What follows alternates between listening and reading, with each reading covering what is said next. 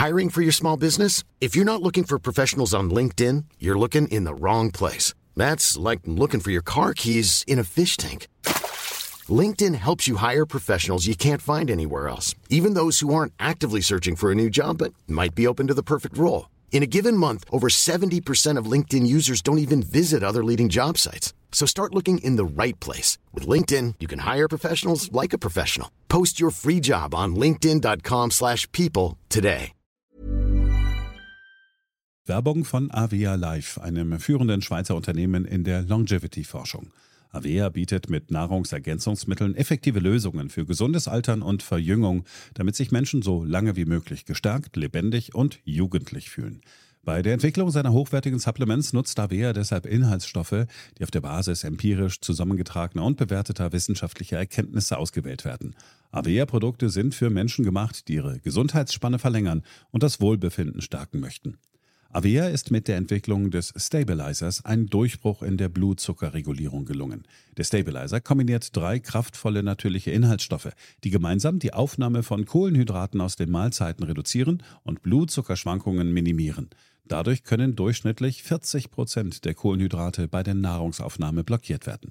Hohe Blutzuckerwerte und Zuckerabstürze werden so vermieden. Der Stabilizer fördert eine reduzierte Fettspeicherung und unterstützt das Gewichtsmanagement. Er ist also ein guter Wegbegleiter für ein gesünderes Leben. Gerade bei festen kohlenhydratreichen Mahlzeiten wie Geschäftsessen, Geburtstagen oder anderen Feierlichkeiten, bei denen die Ernährung nicht immer optimal ist und zu viel Zucker konsumiert wird, ist der Stabilizer perfekt geeignet.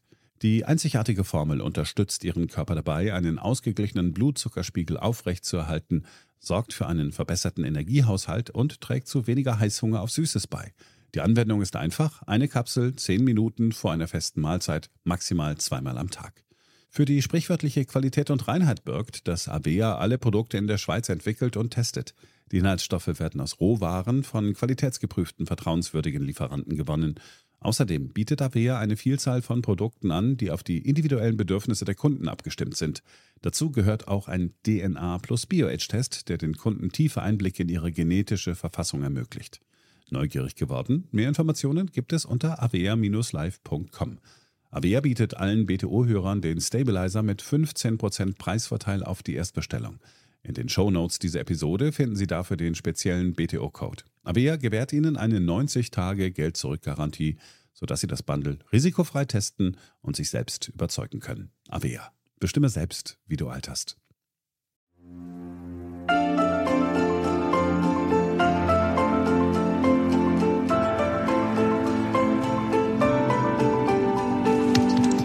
BTO Beyond the Obvious 2.0 der Ökonomie-Podcast mit Dr. Daniel Stelter.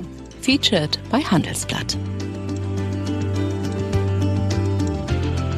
Hallo und herzlich willkommen zur neuesten Ausgabe meines Podcasts.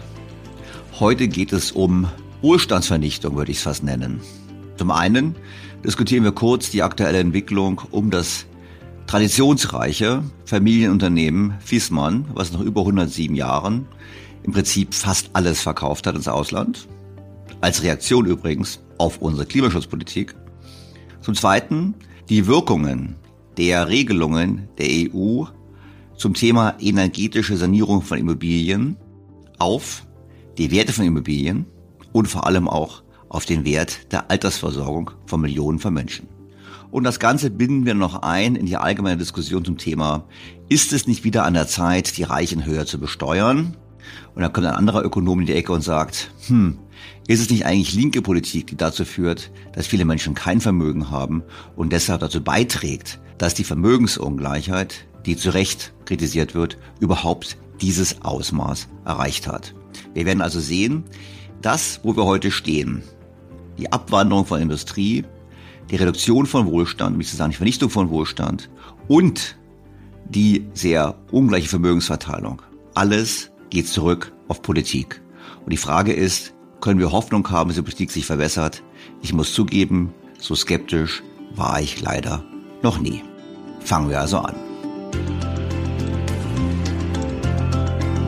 BTO Beyond the Obvious 2.0 featured bei Handelsblatt. Bevor wir zum Hauptthema des heutigen Podcasts kommen, ein paar Worte zur aktuellen Entwicklung um das Familienunternehmen Fiesmann. Bekanntlich 1917 gegründet und in der letzten Woche wurde es bekannt, nun vor dem Exit. Das Kerngeschäft Climate Solutions, was immerhin für 85 Prozent des Umsatzes der Firma Fiesmann steht, wird verkauft. Und zwar an das US-Unternehmen Carrier Global. Was ist das Geschäft? Das Kerngeschäft? Climate Solutions? Nun, simpel gesprochen, es ist das Geschäft mit Wärmepumpen. Da fragt man sich natürlich, was bedeutet das? Nun, zunächst ist es nichts Ungewöhnliches, wenn Firmen ins Ausland verkauft werden. Deutsche Unternehmen übernehmen ja auch Firmen im Ausland wiederum. Nur hier kann und muss man sich natürlich fragen, wieso verkauft ein Unternehmen ein so offensichtlich zukunftsträchtiges Geschäft wie die Wärmepumpen? Und warum verkauft es genau zum heutigen Zeitpunkt, wo doch die Bundesregierung, wie wir alle wissen, so richtig Gas geben will mit dem Thema Wärmepumpen und der Markt also signifikant wächst. Ich bin kein Insider, aber ich habe eine Vermutung, wieso Fiesmann sich entschieden hat, den Schritt zu gehen und ihn genau jetzt zu gehen. Zum einen, Wärmepumpen sind keine Wundertechnik und ähneln sehr Klimaanlagen. Und deshalb gibt es bereits jetzt große weltweite Konkurrenz, vor allem auch aus Asien. Und es bedeutet auch, dass es bei dieser Technik im Wettbewerb vor allem auf die Kosten der Herstellung ankommt. Diese Kosten sind zum einen stark abhängig vom Standort der Produktion. Wir wissen ja, die Firma Wissmann hatte zuletzt auch in Polen ein neues Werk aufgemacht. Der zweite wichtige Hebel bezüglich der Kosten ist die hergestellte Menge. Je größer die Menge, je größer der sogenannte Skaleneffekt, also der Mengenvorteil, desto größer ist der Kostenvorteil für jenes Unternehmen, welches die größten Stückzahlen produziert. Jetzt könnte man auch sagen, naja, dann hätte Fiestmann einfach mehr investieren sollen. Dann hätte man auf diese Art und Weise mehr Menge gehabt und auch Kostenvorteile erzielen können. Vor allem deshalb, weil es doch einfach ein sehr profitables Geschäft ist, Wärmepumpen zu verkaufen. Das stimmt in der Theorie. Nur, dass die Wärmepumpen profitabel sind, das ist jetzt eigentlich zwar attraktiv, aber nicht ausreichend für die Finanzierung. Denn diese Investitionen sind enorm kapitalintensiv. Das heißt, wer eine Fabrikation aufbauen möchte für Wärmepumpen, muss viel Geld in die Hand nehmen. Und genau das ist die Herausforderung, vor der sich Wiesmann, aber auch andere Unternehmen in der Branche jetzt befinden, was auch der Firmenchef Maximilian Wiesmann in seinem Statement gegenüber dem Tagesthemen in der ARD zum Ausdruck brachte. Ist offensichtlich gewesen, dass es große Veränderungen geben wird, auf die wir reagieren müssen, einmal kapitalseitig, aber auch in industrieller Größe. Und haben dann für uns entschieden, es gibt klare Kriterien. An erster Stelle die Sozialverträglichkeit, also die Langfristperspektive für die Mitarbeiter. Ähm, und haben uns dann den richtigen Partner ausgesucht. Der Bereich Wärmepumpen hätte weiterhin erhebliche Mittel benötigt. Und zwar viel mehr Mittel, als er selber erwirtschaftet. Und es erinnert mich als eines der frühen Konzepte des strategischen Managements, nämlich die sogenannte BCG-Matrix, also die Matrix von der Boston Consulting Group, in den 60er Jahren schon erarbeitet. Wie diese Matrizen sind, ist im Prinzip zwei Dimensionen. Die eine Frage ist, wie schnell wächst ein Markt oder ein Geschäft? Hohes Wachstum heißt viel Kapitalbedarf, wenig Wachstum heißt wenig Kapitalbedarf. Und die andere Achse war, was ist der Marktanteil? Im Prinzip kann man sagen, hoher Marktanteil bedeutet, man stellt mehr Stück her, hat günstigere Kosten, die Skaleneffekte, die ich gerade angesprochen habe, hat man einen geringeren Marktanteil, dann hat man entsprechend auch höhere Kosten. Und dann gibt es vier Felder. Da gibt es das Feld, wo eine, ein Geschäftsbereich nicht wächst, aber auch keinen hohen Marktanteil hat. Das sind die sogenannten Poor Dogs, wie man so schön sagt. Die armen Hunde, die verdienen nicht richtig viel Geld, bringen auch nichts, brauchen nicht viel, also eigentlich wir, verhungern vor sich ein bisschen hin. Auf der anderen Seite gibt es die sogenannten Cash Cows, also die Bereiche, wo man einen hohen Marktanteil hat, aber nicht mehr sehr stark wachsen. Hoher Marktanteil heißt, man kann sehr gute Gewinne mit erzielen und gleichzeitig muss man nicht so viel Geld reinstecken in das Wachstum des Geschäftes. Das waren sicherlich die traditionellen Heizungen für alle Heizungsbauer. Öl und Gas, das waren die Cash-Cows der deutschen Heizungsbauer. Und dann gibt es die Bereiche mit hohem Wachstum. Ein Bereich mit hohem Wachstum, wo man Marktführer ist, das ist sozusagen der Star. Der Star, in den man alle investieren sollte, wenn man sagen sollte, das ist im Prinzip das Geschäft, was künftig mal, wenn die Wachstumsraten abnehmen, so richtig viel Liquidität produzieren wird. Und dann gibt es die Fragezeichen. Fragezeichen sind Bereiche, die schnell wachsen, in denen man aber eben nicht eine marktdominierende Stellung hat.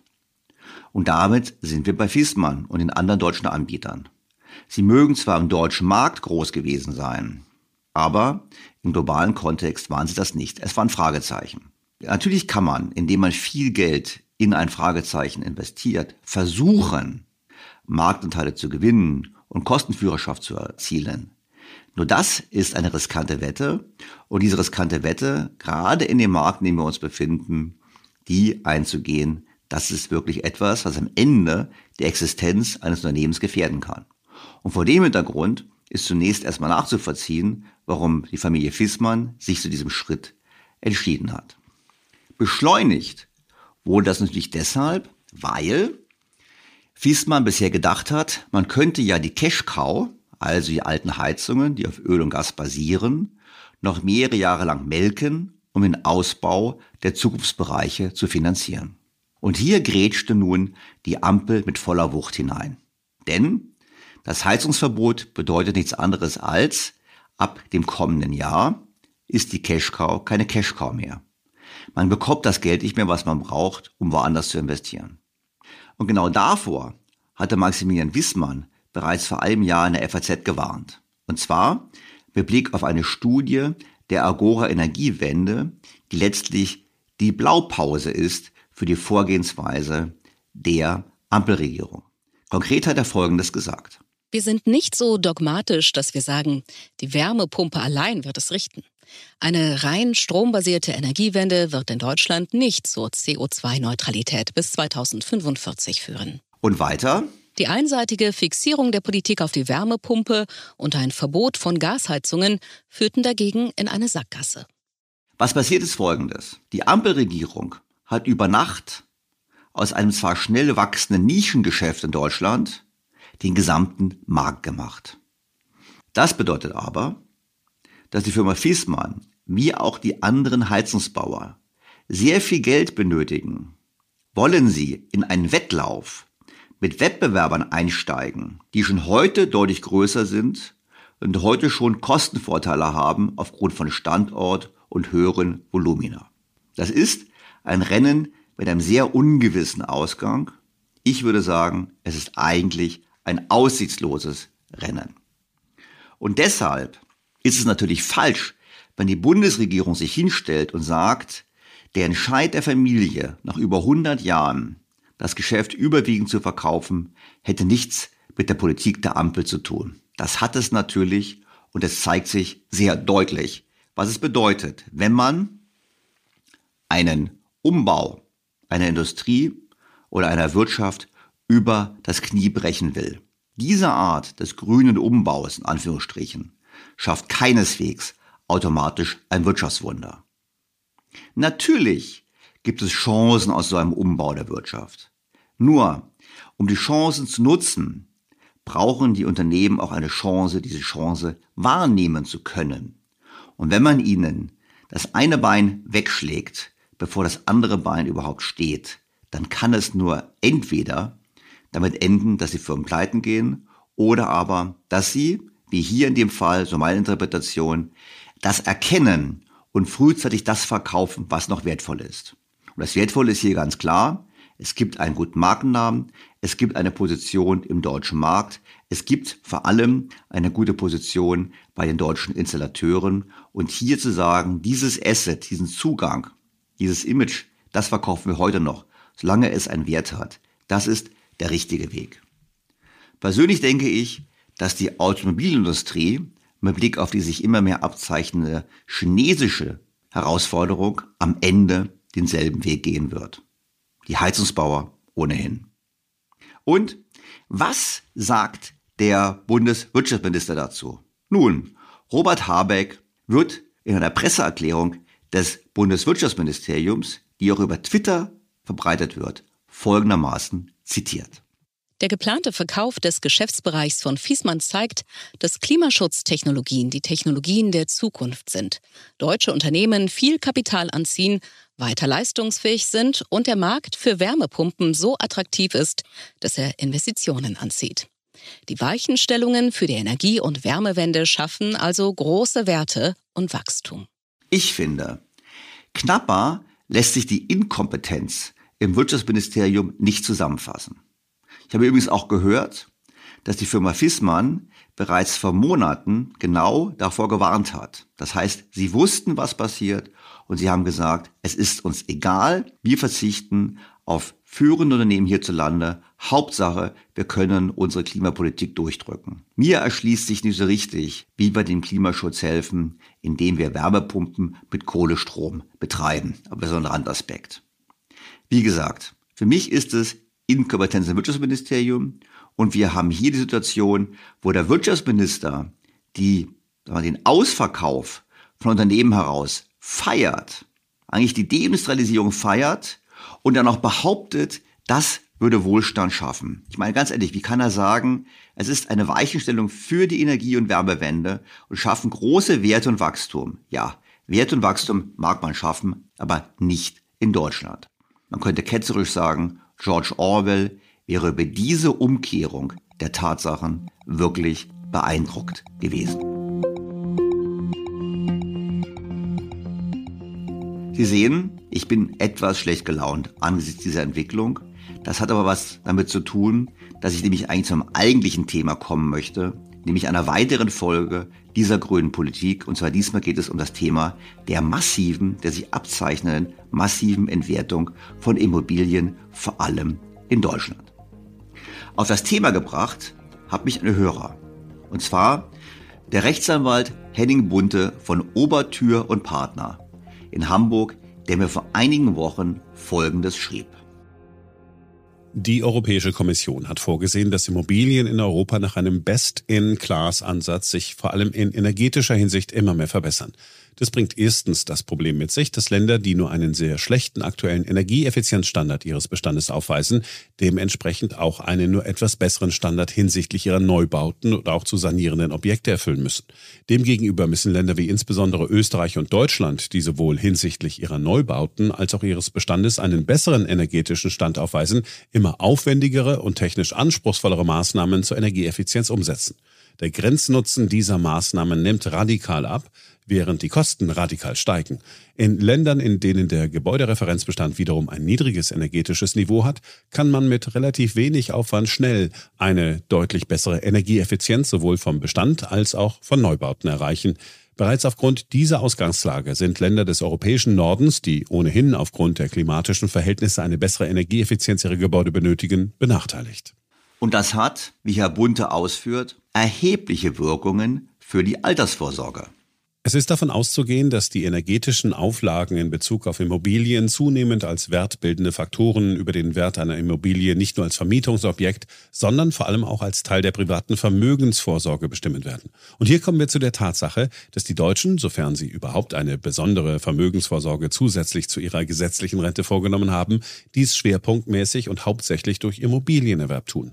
Wenn nun aber die Klimaauflagen im Immobilienbereich dazu führen, dass vor allem Bestandsimmobilien zunehmend an Wert verlieren, dann ist das nicht nur ein Problem, was die Immobilienbranche, sondern die Vermögens- und Altersvorsorge der Breite der deutschen Bevölkerung hart trifft. Dass diese ohnehin aufgrund der pflichtbewussten und übereifrigen Umsetzung durch unsere nationalen Gesetzgeber bereits schon grundsätzlich unter dieser weiteren Regulierung leidet, kommt noch hinzu. Es ist also eine Vermögensvernichtung erheblichen Ausmaßes. Und erneut trifft es die Deutschen, die ohnehin über weniger Vermögen verfügen als die Privathaushalte anderer Länder wie Italien, Frankreich und Spanien. Das haben wir hier oftmals schon diskutiert. Also uns trifft es am heftigsten.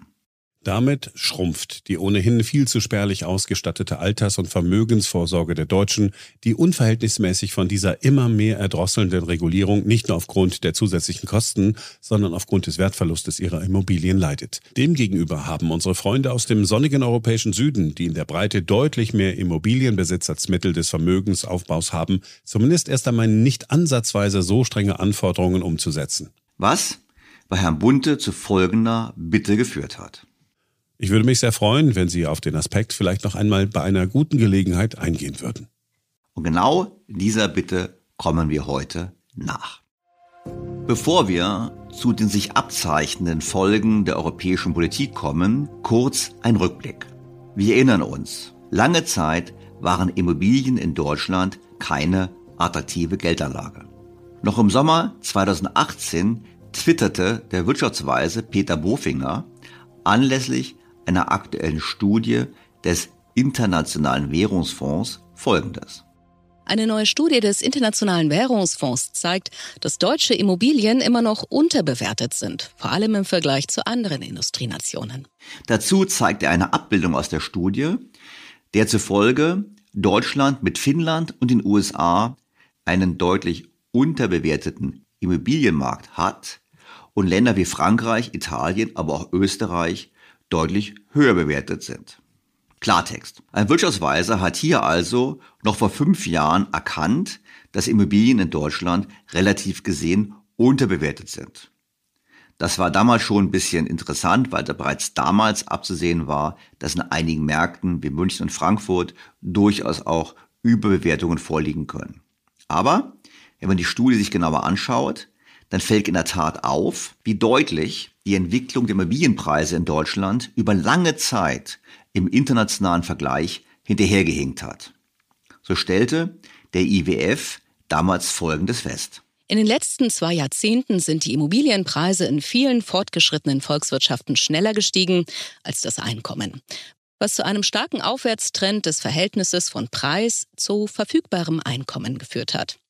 Diese großen Preissteigerungen waren mit einem erheblichen Anstieg der Haushaltsverschuldung verbunden, was zu einem ähnlichen Anstieg des Verhältnisses von Haushaltsschulden zu verfügbarem Einkommen führte. Das wundert uns jetzt nicht, das kennen wir ja. Wir wissen ja, dass nur dank der immer höheren Verschuldung die höheren Hauspreise überhaupt denkbar waren. Aber wie gesagt, der Vergleich ist besonders interessant zwischen den Ländern. Und da fällt nämlich auf, dass Deutschland das einzige Land neben Portugal in der Studie war, bei dem im Zeitraum von 1995 bis 2016 die Immobilien erschwinglicher geworden sind, relativ zum verfügbaren Einkommen, sind in diesen 20 Jahren die Immobilien in Deutschland um fast 20 Prozent günstiger geworden. So rechnet der IWF vor. Die Einkommen sind gestiegen und die Immobilienpreise sind nicht gestiegen. Im gesamten Zeitraum von 1995 bis 2016. Konkret dürfte es so gewesen sein, dass die Preise gefallen sind bis ungefähr zum Jahr 2010 und seither haben die Immobilien angefangen zu steigen im Preis, vor allem natürlich getrieben durch die Politik des billigen Geldes der EZB. Immobilien wurden also in Deutschland erschwinglicher. Und das um im Hinterkopf haben, denn erst seit 2009, 2010 begannen die Preise zu steigen und heute würde jeder zustimmen, dass natürlich bis zum Jahre 2022 die Immobilienpreise in Deutschland stark gestiegen sind und man vermutlich von einer Unterbewertung nicht mehr sprechen kann. Das hat man auch gesehen anhand der Daten, die die Deutsche Bundesbank im letzten Sommer vorgestellt hat. Die Bundesbank hat die Vermögensentwicklung in einer großen Analyse untersucht. Im Monatsbericht Juli 2022 gibt es ein Kapitel, welches sich nur mit der Entwicklung der privaten Vermögen in Deutschland beschäftigt. Titel Eine verteilungsbasierte Vermögensbilanz der privaten Haushalte in Deutschland. Ergebnisse und Anwendungen. Diese Untersuchung ist vor allem deshalb besonders, weil sie zum einen das Gesamtvermögen der Deutschen erfasst, also nicht nur das Finanzvermögen, sondern eben auch Sachwerte wie Immobilien- und Firmenbeteiligungen. Und zum anderen, weil die Bundesbanker die reale Rendite ausgerechnet haben, also die Rendite nach Inflation. Das erfreuliche Ergebnis, welches wir übrigens bereits im Sommer letzten Jahres im Podcast 149 ausführlicher besprochen haben, ist, dass die Deutschen vermögender wurden, wir also unseren Rückstand gegenüber den anderen Euro-Ländern etwas verkleinert haben und dass dabei zusätzlich auch noch die gemessene Ungleichheit der Vermögensverteilung zurückgegangen ist. Die Bundesbank dazu wörtlich. Laut der verteilungsbasierten Vermögensbilanz sank die Vermögensungleichheit in den letzten Jahren. Dies rührte zum einen daher, dass der Nettovermögenszuwachs für die Haushalte in der unteren Hälfte der Verteilung besonders kräftig ausfiel, wenngleich von einem niedrigen Niveau ausgehend. Zum anderen sank die Ungleichheit auch deshalb, weil die obere Mitte der Verteilung spürbar von einem steigenden Wert des Immobilienvermögens profitierte.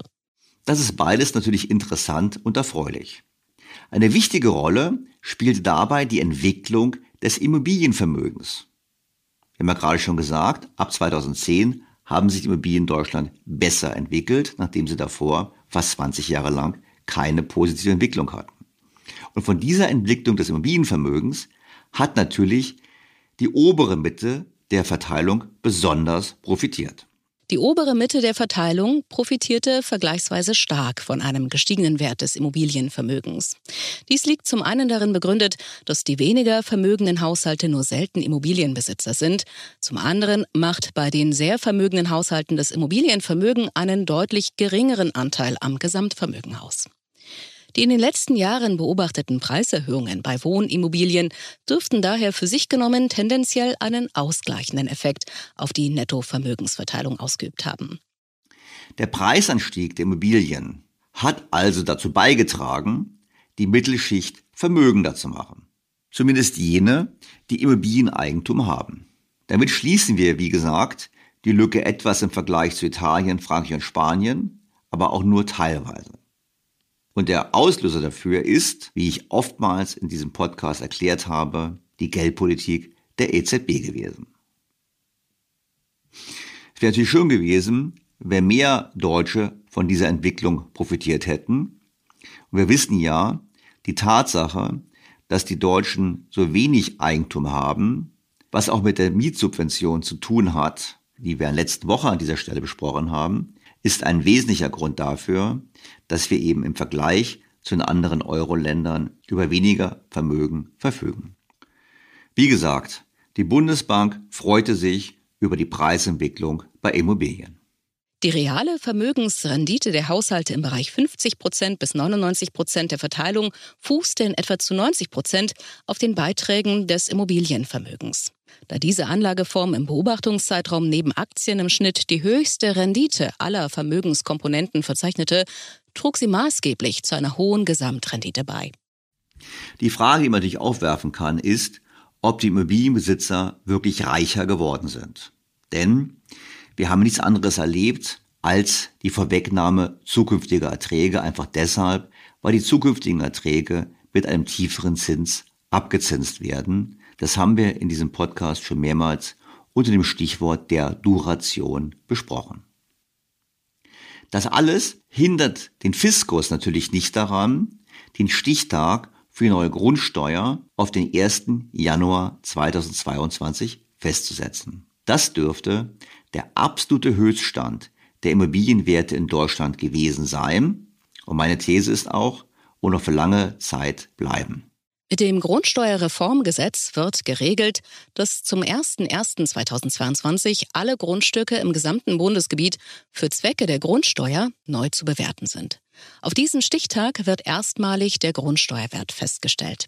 Dieser löst dann ab 2025 den Einheitswert ab. Wir stehen also nicht nur vor der Lage, dass viele Städte und Gemeinden die Umstellung bei der Grundsteuer dazu nutzen werden, um die Abgabenlast deutlich zu erhöhen, sondern auch noch vor der Herausforderung, dass die maßgeblichen Werte, auf denen diese Bewertung erfolgen soll, auf dem absoluten Spitzenbewertungsniveau des Immobilienmarktes festgestellt werden. Und das alles nach eben zehn Jahren von Geld für nichts dem eigentlichen und einzigen Grund, warum die Immobilienpreise in Deutschland so stark gestiegen sind. BTO 2.0 Beyond the Obvious mit Daniel Stelter geht gleich weiter. Sie hören gerade Daniel Stelters BTO. Dann hören Sie doch gleich den nächsten Podcast. Dirke und Huben, der Führungspodcast. Das ist unser Podcast. Ich bin Kai Dirke. Und ich bin Anke Huben. Seit mehr als 25 Jahren beraten wir CEOs und Führungsteams an der Spitze internationaler Top-Unternehmen rund um die Themen Führung und Zusammenarbeit. Alle zwei Wochen sprechen wir über die Führungsfragen unserer Zeit. In unserem Podcast geben wir Denkanstöße und beschreiben aus unserer täglichen Praxis, wie Sie als Führungskraft Ihre Ziele besser erreichen können. In der aktuellen Folge geht es um das ultimative Tabu im Management. Angst. Wir erleben es immer wieder. Scheinbar hochrationale Manager sind Getriebene ihrer Ängste. Die Angst vor Verlust, vor Scheitern, vor ausbleibendem Erfolg. Manager sind nun einmal auch nur Menschen. Und wie bei jedem Menschen ist es zunächst eine persönliche Herausforderung, mit diesen Ängsten umzugehen. Aber bei Managern in hoher Verantwortung geht es um viel mehr. Denn Manager, die von ihren Ängsten getrieben sind, führen anders. Mhm. Die Folgen sind unproduktive Verhaltensweisen gerade in Situationen, in denen es auf gute Führung besonders ankommt. Umso wichtiger ist es, über Angst im Management zu sprechen. Welche Ängste treiben Manager um? Wie funktioniert die Angst? Also welche Wirkung hat sie nach innen? Und welche Wirkung hat Angst nach außen? Und was kann jeder tun, um sich nicht von Ängsten in seinem Handeln bestimmen zu lassen? Ja, diesmal geht es um den Verlust von Selbstgewissheiten und Angst als Schutzinstinkt, um Angstkaskaden im Innen und Abwärtsspiralen der Angst im Außen, um Angriff, Flucht oder Erstarren und Defensivmechanismen, die fatal auf Zusammenarbeit wirken. Und natürlich um vier einfache Techniken, um der eigenen Angst produktiv zu begegnen. Denn nur dann wird aus Angst ein großartiger Lehrer. Sie finden alle Folgen in Ihrer Podcast-App unter Dirke und Huben, der Führungspodcast. Auf unserer Website dirkehuben.com und in den Shownotes dieser BTO-Folge. Also Dirke und Huben, der Führungspodcast. Wir freuen uns auf Sie und bis dahin wünschen wir Ihnen viel Freude am Führen. Und jetzt geht es weiter mit Daniel Stelter und BTO 2.0. Wir wissen, der 1. Januar 2022 dürfte wirklich der Höhepunkt gewesen sein, denn dann kam der Schock. Am 1. Januar 2022 waren wir wohl am Höchststand des Marktes. Warum? Bis dahin waren die Zinsen gefallen. Die Bundesbank hat bereits im letzten Jahr in ihrer Studie aufgezeigt, dass die realen Zinsen für Wohnungsbaukredite um 7,7 Prozentpunkte gesunken sind zwischen 2009 und 2021. Und zwar von 5% realen Zinsen im Jahre 2009 auf minus 2,7% reale Zinsen im Jahre 2021. Das war der Treiber hinter dem Immobilienboom. Und genau das drehte sich um. Ukraine-Krieg, aber in Wirklichkeit eher der Inflationsschock führten dazu, dass die Zinsen deutlich anzogen. Und wenn sinkende Zinsen einen Immobilienmarkt nach oben treiben, so müssen steigende Zinsen genau das Gegenteil bewirken. Kein Wunder, dass die Nachfrage nach Hypothekendarlehen eingebrochen ist. Diese hat sich nach Angaben der Bundesbank gegenüber dem Sommer 2021 gedrittelt. Wir wissen, weniger Kredite zum Immobilienkauf, weniger Nachfrage, sinkende Preise. Wenn auch noch viele Verkäufer es nicht wahrhaben wollen und abwarten. Die Frage ist, wie lange können sie noch abwarten? Die Bundesbank ist in Summe skeptisch. So steht im Monatsbericht Februar 2023 Folgendes. Die Haupteinflussfaktoren der Nachfrage am Wohnimmobilienmarkt entwickelten sich im vergangenen Jahr lediglich verhalten. Die verfügbaren Einkommen der privaten Haushalte legten zwar mit einer Steigerung von gut sieben Prozent stark zu, dieser Beitrag zur Kaufkraft wurde jedoch durch die hohe Inflation mehr als aufgezehrt. Außerdem erhöhte sich der Zinssatz für Hypothekendarlehen stark auf jahresdurchschnittlich 2,6 Prozent. Dies verteuerte den kreditfinanzierten Erwerb von Wohneigentum maßgeblich und dürfte die Nachfrage nach Wohnimmobilien massiv gedämpft haben. Unter dem Strich verschlechterte sich die Erschwinglichkeit von Wohnimmobilien deutlich und lag unterhalb ihres Niveaus vor Ausbruch der Finanz- und Wirtschaftskrise 2008-2009. Das heißt konkret, Gemäß aktuellen Schätzergebnissen lagen die Immobilienpreise in den Städten zwischen 25 Prozent und 40 Prozent über dem Preis, der durch soziodemografische und wirtschaftliche Fundamentalfaktoren angezeigt ist. Das Kaufpreis-Jahresmiete-Verhältnis bei Wohnungen in Städten lag im Jahresdurchschnitt nach wie vor gut 30 Prozent und in den sieben Großstädten rund 40 Prozent über seinem längerfristigen Mittelwert. Sowohl dem Kaufpreis-Einkommen-Verhältnis zufolge als auch gemäß Schätzergebnissen für den langfristigen Zusammenhang zwischen Immobilienpreisen, Einkommen und Zinsen waren die Preise für Wohnimmobilien um 20 Prozent bis 30 Prozent höher als der Referenzwert. Jetzt müssen wir diese Referenzwerte natürlich mit Vorsicht nehmen, da diese auf der deutschen Marktgeschichte basieren und wir gesehen haben, dass Immobilien in Deutschland ein deutlich schlechteres Investment darstellen als in anderen Ländern. Dennoch bleibt der Punkt, die Party am Immobilienmarkt dürfte vorerst zu Ende sein. Der Staat übrigens hat vorgesorgt. Das Finanzamt will sich die hohen Werte des Stichtags vom 1. Januar 2022 sichern. So kann man im Landesgrundsteuergesetz von Baden-Württemberg beispielsweise Folgendes lesen. Ein anderer Wert des Grundstücks kann auf Antrag angesetzt werden, wenn der durch ein qualifiziertes Gutachten nachgewiesene tatsächliche Wert des Grund und Bodens zum Zeitpunkt der Hauptfeststellung mehr als 30 Prozent von steuerlich festgestellten Wert nach unten abweicht. Das müssen wir uns nochmals vor Augen halten. Die Werte werden am Stichtag der höchsten Bewertung festgelegt. Und das Finanzamt sichert sich ab, indem man bis zu 30 Prozent überhöhte Werte als Steuerpflichtiger hinnehmen muss.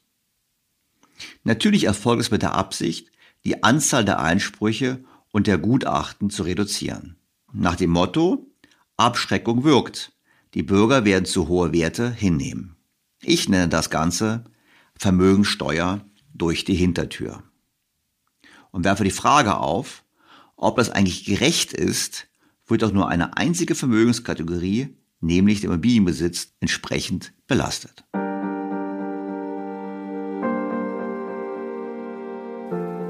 Das wahre Problem kommt jedoch aus der EU. Womit wir zu der eingangs von Henning Bunte aufgeworfenen Frage kommen. Sämtliche Gebäude in der Europäischen Union sollen bis 2050 klimaneutral sein. Darauf hat sich das EU-Parlament kürzlich verständigt. Im Zuge einer europaweiten Harmonisierung von Energieeffizienzklassen sollen alle bestehenden Wohngebäude schon bis 2030 auf einer Skala von A bis G eingeordnet werden. G umfasst dabei die jeweils 15 Prozent schlechtesten Immobilien des Gesamtbestandes des jeweiligen Mitgliedslands. Das ist das, was Herr Bunte angesprochen hat. Wenn man schon besser ist, dann hat man im Prinzip keinen Vorteil davon, weil die 15 Prozent werden immer auf die jeweilige Nation bezogen. Und alle Gebäude sollten mindestens bis 2030 die Klasse E erreichen. Und bis 2033 soll kein einziges Gebäude schlechter sein als Klasse D. Übersetzt, alle müssen besser werden. Und je besser man startet, desto höher der Anspruch. Man kann auch sagen, desto höher die Kosten, denn desto besser ein Haus bereits ist, desto aufwendiger ist es, eine weitere Verbesserung zu erzielen. Denn auch hier gilt die 80-20-Regel. Ich erinnere hier an mein Gespräch mit Burkhard Drescher, dem Geschäftsführer der Innovation City Management GmbH in Bottrop, einer Gesellschaft für klimagerechten Stadtumbau in der Folge 89 mit dem Titel Der Unterschied zwischen Tatsachen und Sprechblasen. Also die Grünen leben auch im Bock- und Kuckucksheim, muss man sagen. Wenn da im Programm, das habe ich gelesen, steht drin, die Bestandsimmobilien sollen auf KfW Standard 55 äh, entwickelt werden. Das bedeutet aber, dass Sie dort pro Quadratmeter 5.000 oder 3.000 Minimum Euro investieren müssen. Das zahlt kein Vermieter und schon gar kein Mieter. Und deshalb ist das schön zu schreiben. Das ist so ein Selbstbefriedigungsakt. Ich kann ein Programm machen, null Energie für den ganzen Wohnungsbestand. Toll.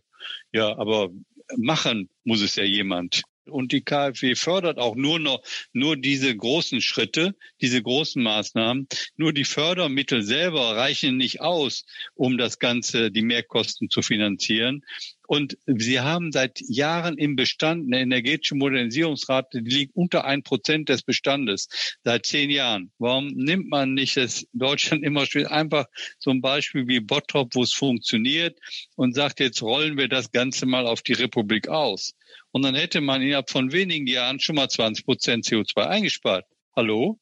Und hätte eine energetische Modernisierungsrate verdreifacht. Hallo? Warum eigentlich nicht?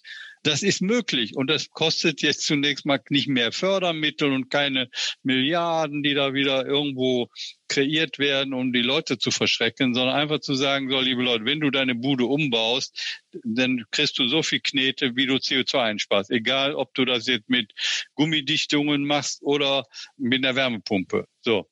Doch genau davon sind wir weit entfernt. Wir fördern eben nicht die effizientesten Maßnahmen, wir fördern, und das macht die Ampel besonders gerne, jene Maßnahmen, die viel kosten und weniger bringen. Es muss ja, wie so oft, über das Knie gebrochen werden. Und natürlich in Deutschland noch mehr als in der EU. Wir wissen ja, bei uns sollen demnächst eben nur noch Heizungen eingebaut werden, die im Betrieb zu 65 Prozent mit erneuerbarer Energie arbeiten. Das trifft früher oder später rund drei Viertel der gut 41 Millionen Haushalte in Deutschland. Immerhin 52 Prozent heizen heute noch mit Gas, über 23 Prozent mit Heizöl und gut 14 Prozent mit Fernwärme. Auf Stromdirektheizungen und Elektrowärmepumpen entfallen jeweils nicht einmal drei Prozent. Die übrigen rund 6% entfallen auf Feuerungsanlagen für feste Brennstoffe wie Holz, Holzpellets, sonstige Biomasse und Kohle. Je nach Alter der Heizung soll aber spätestens von 2034 an der regenerative Anteil eben bei 65% liegen. Das sind erhebliche Umrüstungsanforderungen. Und Christoph Schürmann vom Flossbach von Storch Institut rechnet in einer Studie vor, was das kostet. Bei einem bisher völlig unsanierten Haus älteren Jahrgangs können Sanierungskosten leicht 1000 Euro pro Quadratmeter Wohnfläche betragen. Für Wärmepumpe und Solar etwa kommen schnell 50.000 Euro zusammen. Eine Summe, die für ein Einfamilienhaus als Untergrenze angesehen werden darf. Außenwände mit einer angenommenen Fläche von 300 Quadratmetern mit Wärmedämmziegeln zu verbessern, kostet derzeit allein bis zu 90.000 Euro. Wer dazu noch eine Fußbodenheizung benötigt, um eine Wärmepumpe möglicherweise erst effizient nutzen zu können, der muss bei Bestandsimmobilien mit weiteren Zehntausenden Euro rechnen. Das sind unstrittig erhebliche Beträge. Hinzu kommt, dass die politisch gewünschte Wärmepumpe keinesfalls sicher Einsparungen bringt und etwas zum Klimaschutz beiträgt. Nur etwa die Hälfte aller Wohngebäude in Deutschland ist für den effizienten Betrieb einer Wärmepumpe geeignet. Zu diesem Ergebnis kommt jedenfalls eine Studie des Forschungsinstituts für Wärmeschutz München und des Instituts für Energie- und Umweltforschung. In 9,25 Millionen Wohngebäuden ist demnach der Einbau einer Wärmepumpe problemlos möglich. In weiteren rund 10 Millionen Wohngebäuden arbeite diese ineffizient. Ineffizienz führt entweder zu kalten Räumen oder zu einem sehr hohen Energieeinsatz, der teuer und alles andere als nachhaltig wäre. Eine Investition würde also weder die laufenden Kosten senken, noch das, was als Klimaschutz verstanden wird, unterstützen. Und wie ist es mit den Zuschüssen? Nun, Herr Schürmann schreibt dazu Folgendes. Immobilieneigentümer können bei kleineren Veränderungen wie dem Einbau einer Wärmepumpe maximal 40 Prozent Zuschuss erhalten. Für eine Dämmung gibt es bis zu 20 Prozent. Pauschal sollte bei einer Großsanierung derzeit vorsichtigerweise von 20 Prozent Zuschuss ausgegangen werden. Wer also 150.000 Euro an Kosten hat, der dürfte am Ende 120.000 Euro aus der eigenen Tasche bezahlen. Dass es absehbar teurer werden wird, zeigt der Auftrieb bei Baumaterialien. Stabstahl beispielsweise war im Jahresdurchschnitt 2022 um gut 40 Prozent teurer als im Vorjahr. Das für Fenster benötigte Flachglas sogar um mehr als 49 Prozent. Das Fazit ist so offensichtlich wie klar. Für ältere Eigentümer steht außer Frage, dass sich eine energetische Investition ins eigene Heim oder in die zur Altersvorsorge vermietete Wohnung in der Regel nicht mehr rechnen wird. Selbst dann nicht, wenn die Energierechnung dann niedriger ausfallen sollte, was ohnehin nicht zwangsläufig der Fall ist. Wärmepumpen benötigen viel Strom, der im Winter über eine eigene Solaranlage nicht ausreichend zur Verfügung steht und deshalb zu Marktpreisen zugekauft werden muss. Und einen normalen Großkredit von der Bank bekommt die Generation Ü70 ohnehin nicht mehr. Das lässt sich so platt sagen. Die Kauflust der Jüngeren dürfte zweifellos derzeit ebenfalls eingedämmt sein. Denn bei einem Hauskauf besteht laut Gebäudeenergiegesetz ohnehin schon die Pflicht, innerhalb von zwei Jahren einen über 30 Jahre alten Heizkessel zu erneuern, falls dieser nicht zufälligerweise auf Nieder- oder Brennwerttechnik basiert. Ist die Grundsteuer eine Vermögensteuer durch die Hintertür, so lässt sich wohl sagen, dass die Pläne von EU und Bundesregierung eine Vermögensabgabe durch die Hintertür darstellen. Und das will ich mal vorrechnen. Wie gerade angesprochen. Ende 2021 gab es in Deutschland 43,1 Millionen Wohnungen. 22,4 Millionen davon in Mehrfamilienhäusern, 19,3 Millionen in Ein- und Zweifamilienhäusern und 1,4 Millionen in sogenannten Nichtwohngebäuden. Christoph Schümann rechnet in seinem Aufsatz vor. Experten gehen davon aus, dass rund die Hälfte des Wohnungsbestands einem Sanierungszwang zum Opfer fallen würde. Von politischer Seite werden Zahlen kolportiert, die suggerieren, mit gut 250 Milliarden Euro Gesamtkosten sei die Sache erledigt. Zumindest was die EU-Pläne betrifft. Diese Zahl würde aber umgerechnet Kosten je Quadratmeter von durchschnittlich nur 125 Euro bedeuten. Dafür lässt sich aber gerade einmal ein einfach verglastes Badfenster einbauen. Eine Annahme von 1000 Euro an Sanierungskosten je Quadratmeter würde hochgerechnet eine Gesamtinvestition von 2 Billionen Euro für die betroffenen Eigentümer bedeuten. Die Unternehmensberater von Ernst Young haben bereits im letzten Herbst die Kosten der energetischen Erneuerung der Gebäude in Deutschland auf mindestens 3000 Milliarden Euro beziffert. Dabei haben sie angenommen, dass man 80 Prozent des Bestandes sanieren muss und dies zu Kosten von 1000 Euro pro Quadratmeter. Das ist aber, auch das sagen sie eindeutig, eine Rechnung mit vielen Unbekannten. Es kann noch viel teurer werden, denn desto besser bereits saniert, desto größer der Aufwand für weitere Einsparungen. Und das führt mich zu einer Rechnung, die ähnlich auch Christoph Schürmann vom Flossbach von Storch Institut aufmacht. Ich habe einfach neuere Zahlen rausgesucht. Also, nach Daten des Statistischen Bundesamtes, zusammengestellt vom Zentralen Immobilienausschuss, kurz ZIA, betrug der Wert aller deutschen Wohn- und Nichtwohnbauten im Jahr 2021 10,4 Billionen Euro, also 10.400 Milliarden Euro. Rechnet man den Wert des Grund und Bodens von 6,5 Billionen Euro hinzu, kommt man auf einen Gesamtwert von 16,9 Billionen Euro, was dem 4,3-fachen des Bruttoinlandsproduktes entspricht. Nimmt man nun an, dass der Wert des Grund und Bodens auf Wohn- und Nichtwohnbauten gleich verteilt ist, entfällt 62 Prozent des Grundstückswertes auf die Wohnimmobilien, womit wir auf einen Wert kommen der deutschen Wohnimmobilien von 10,6 Billionen Euro. Nimmt man nun die Schätzung von Ernst Young mit den 3000 Milliarden Euro an Sanierungskosten entspricht das rund 30 Prozent des Marktwerts der Immobilien. Bezieht man es nur auf die Gebäude, dann beträgt es sogar 47 Prozent des Wertes der Immobilien.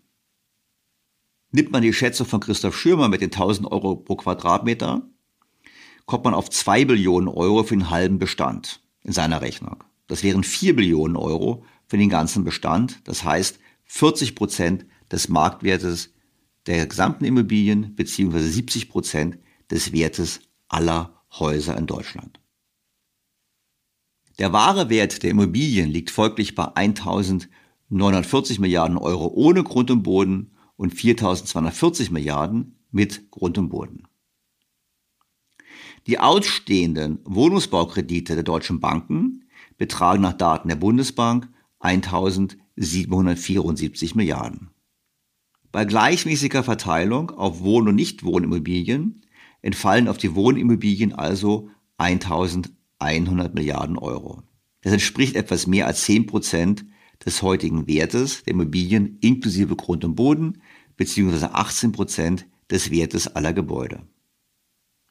Das Ganze ändert sich natürlich, wenn man nun die Werte mit Blick auf die erzwungene Sanierung adjustiert.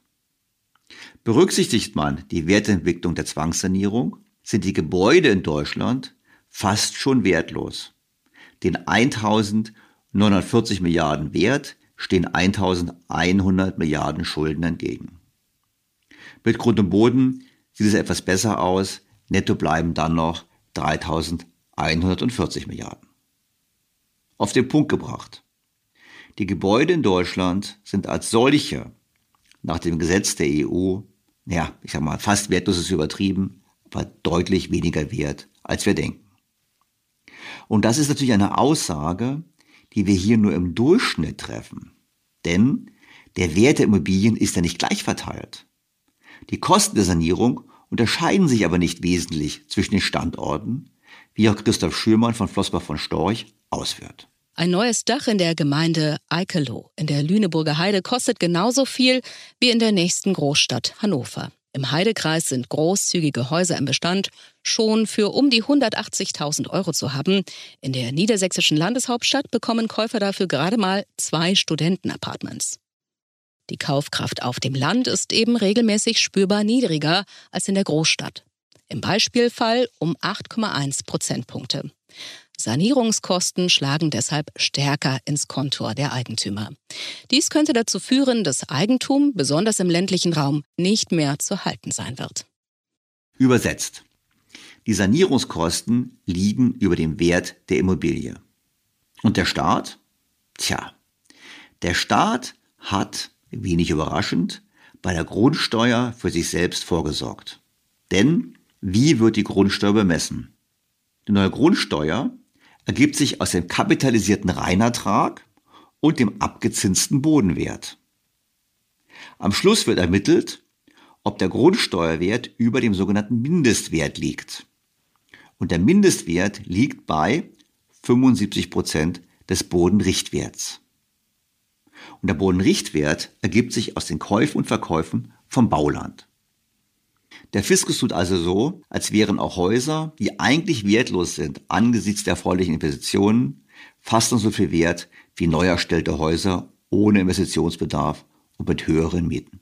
Denn das sind die Preise, die Leute zahlen können, wenn sie Bauland kaufen, weil sie genau solche Immobilien darauf erstellen. Ich finde, es ist in der Tat eine sehr, sehr bedenkliche Entwicklung, wenn hier die Altersversorgung der Bürger, wie er Bunte ausgeführt hat, im großen Stil vernichtet wird, wenn Werte so stark kollabieren und das eben vor allem im ländlichen Bereich eine Überforderung darstellen wird. Einige Ballungszentren mit sehr hohen Immobilienpreisen wie München, die trifft das nicht so, weil Sanierungskosten sind etwas höher, aber nicht so viel höher, wie die Differenzen sind bei den Immobilienwerten. Auf dem Land hingegen und in Nebenzentren bedeutet es im Klartext, die Politik entwertet das vorhandene Vermögen. Und das teilweise zu 100 Prozent.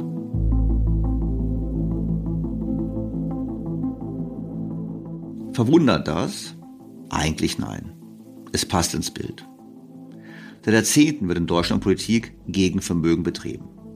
Dabei wissen wir aus Studien, dass Vermögen, und seien sie noch so klein, unabhängiger und glücklicher machen. Wie macht denn die Politik Politik gegen Vermögen? Klar. Hohe Steuer- und Abgabenbelastung. Kollektivierung der Vorsorge in Rente, Pflege und so weiter, was dazu führt, dass Sozialstaaten wie Deutschland, aber eben auch Schweden meistens eine hohe Vermögensungleichheit haben, also einfach deshalb, weil viele Menschen nicht vorsorgen müssen, aber auch nicht mehr vorsorgen wollen, was der Staat ja für sie macht. Hinzu kommt die mangelnde finanzielle Bildung und die Subvention des Mietens, siehe die Folge von der letzten Woche. Hinzu kommt noch die Erschwerung des Eigentumserwerbs, Stichwort Grunderwerbsteuer.